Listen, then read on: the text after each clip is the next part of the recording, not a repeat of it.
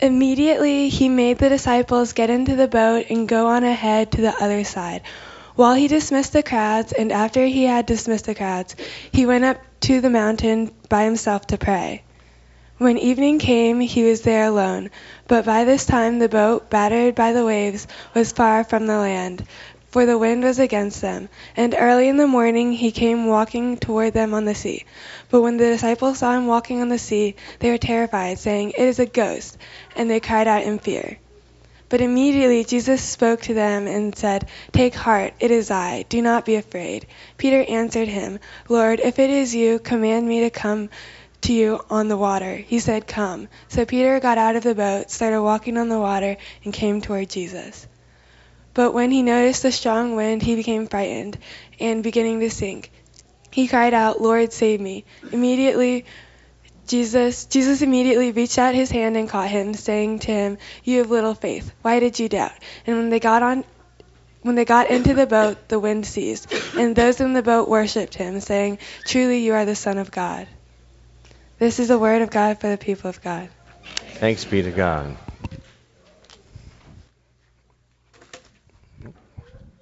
Thank you, Maya. Um, so, the scripture you just heard is one about a boat that went through some hard times, like our boat over here. Yes, that, that was part of the Vacation Bible School uh, sermon, our scripture text, where we heard about uh, Peter getting out of the boat and Jesus helping Peter get back in the boat. So, what I'm trying to find everything upside down. There we go. So I want you to um, consider this. This was our boat, and it got a little torn up because it went through a storm, right? Um, Jesus walked out into the storm and he said, Don't worry, because when you're worried, Jesus rescues. Well, Peter got so free of his anxiety that he not only uh, stopped worrying about the storm, but he got out of the boat. He got out of the boat and he came to Jesus. And uh, he got a little disoriented because he was kind of operating above his pay grade. Okay? Which is what happens to us when we get all full of faith and we get inspired and the Spirit kind of fills us and we're in the presence of Jesus. We, we, we get a little, we can get a little haughty. Okay? So Peter Peter lost his anxiety and he got out of the boat, but then he was above his pay grade, so he got a little more anxious and he began to sink, and Jesus picked him up out of the waves and put him back in the boat. That was one of our stories this, this uh, vacation Bible school. I have another one I'd like to read to you. Um, and this is one that's more instructional, but it's got the same kind of theme. Uh, in, in Matthew, the 18th chapter, beginning at the 10th verse, it says, what does it say? If I had my glasses on, I could read it.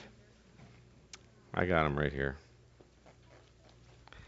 It says, Jesus said, Take care that you do not despise one of these little ones, for I tell you, in heaven their angels continually see the face of my Father in heaven. What do you think? If a shepherd has a hundred sheep and one of them goes astray, does the shepherd not go and leave the 99 on the mountain and go and search for the one that went astray? And if he finds it, truly I tell you, he rejoices over it more than over the 99 that never went astray. So it is with the will of your Father in heaven that none of these little ones should be lost. So if the, the first text about the boat is that when you're worried, Jesus rescues, what about when you're lost? Jesus rescues. Um, I spent a week in vacation Bible school teaching these lessons with these wonderful young children. And I have to tell you that in reading these two scriptures, I've come to a little insight this week for the rest of us when it comes to understanding how we behave, what we should think about in the presence of a Savior who rescues us. And that is this. And this is just right straight of what Jesus said take care. I don't know about you, but that's kind of a warning. He says, Take care that you do not get disconnected. Take care that you don't get too anxious that you're off on your boat or that you jump out and start sinking. You need to be reconnected. Put him back in the boat, back with the others, right? Take care, he says, that you do not despise one of these little ones. That means somebody who's younger than you, or somebody who's older than you, or somebody who may be a little more fragile than you. Take care that you do not despise them. Take care that you do not say, the way I like to do things is better than the way you like to do things. All right? Or I'm bigger than you are, or I'm smarter than you are, or I can sing louder than you can. Take care that you do not disconnect yourselves from others. In fact, Jesus goes on to say if, if a shepherd had 99 sheep, had 100 sheep, and the one that got lost and disconnected is the one the shepherd goes and recovers and rejoices. Take care, he says, if you're one of the 99, if you're one of the comfortable ones. If you're one of the least fragile ones, take care because there's more joy in heaven over one of the little ones reunited, reconnected, than over the 99 that say, I'm good just where I am. God delights. God delights when we are connected to each other. I'll say that again. God delights when we are connected to each other, when the flock is united. And uh, I love these scriptures. You know why? Because I'm a pastor in the United Methodist Church. We say that right in our name. We think united is really important, we think it's essential. We try to, to unite uh, our, our society, we try to unite our world, we try to unite our families, we try to unite all of us, reconnect ourselves to God and to each other. Uh, one of the ways that I think we do that as Methodists is we sing. And one, I've, I've been here for four weeks now, and I've been to three services every Sunday, and I go to each service, and we don't sing the same songs. So I'm going to put a little, I've decided one of the things I'm going to start doing here really early on is uh, try to unite our congregation a little bit because if we want to unite the world and unite the community and unite everything, eh, we should also know how to be united ourselves a little bit, okay? Not always just doing what we like, but taking delight when someone else is united to God, okay? So the way I would like to do that is by teaching a few songs so that all of our congregation knows some of the same songs. That's, that's not too hard. So, the first song I'd like to sing you is a song I learned in Vacation Bible School. Uh, it's John McCutcheon song. You may know it. It's called the Kindergarten Song. And so it's a song, it's fun to sing. The lessons are wonderful. They unite us all, kind of like Methodists. Methodists are people who try to behave in similar ways in this church and all the other United Methodist churches. We all have certain ways we all agree to behave. Okay, that's what it means to be United Methodist. So here's the song. I'm going to sing it to you. Then we're all going to start learning. We're going to sing it three times, um, and then we'll all know it. I'm going to sing it at the 11 o'clock service too, and we're all going to learn it. So we're all going to start learning this song. It goes like this. Of all these things, I remember this the best. Don't hurt each other and clean up your mess. Take a nap every day, wash before you eat, hold hands, stick together, walk before you cross the street. And remember the seed in the little paper cup. First the roots go down and then the plant comes up. Pretty easy. Uh, let's try it all together one time. Ready? Of all these things, I remember this the best. Don't hurt each other and clean up your mess.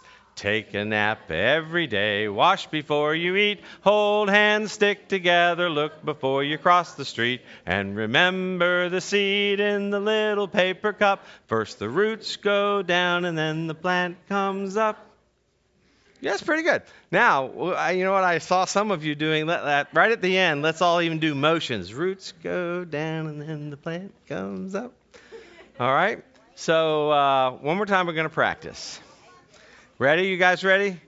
Of all these things. One, two, three. Of all these things, I remember this the best. Don't hurt each other and clean up your mess.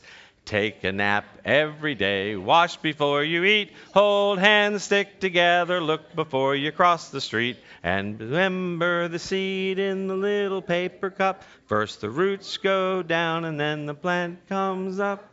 All right, last little pet peeve I have as a Methodist preacher is I really like to sing standing up. So would you join me? Everybody stand up and let's sing with gusto this song that unites us. This song unites us with just a few simple rules about how we behave. Is that too hard? Let's sing together. Ready? Of all these things, I remember this the best. Don't hurt each other and clean up your mess.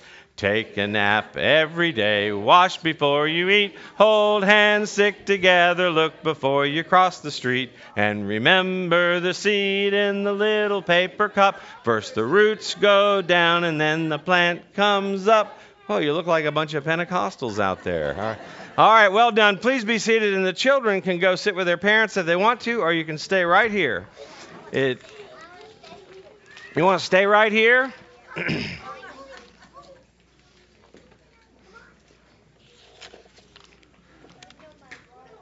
So, um, as we begin to close our time of worship together, um, I want to thank the children for their enthusiasm and hunger for wanting to learn of the things of God. I want to thank you for being here and worshiping and being a part of uh, this community of people who desire, more than anything, to be connected to God and to be connected to each other. Let's pray. You guys, now this time you can, this time you can pray with me. Repeat after me. This is how we prayed at Vacation Bible School. I'm going to say a word, then you say it with me. Gracious God, thank you for your light.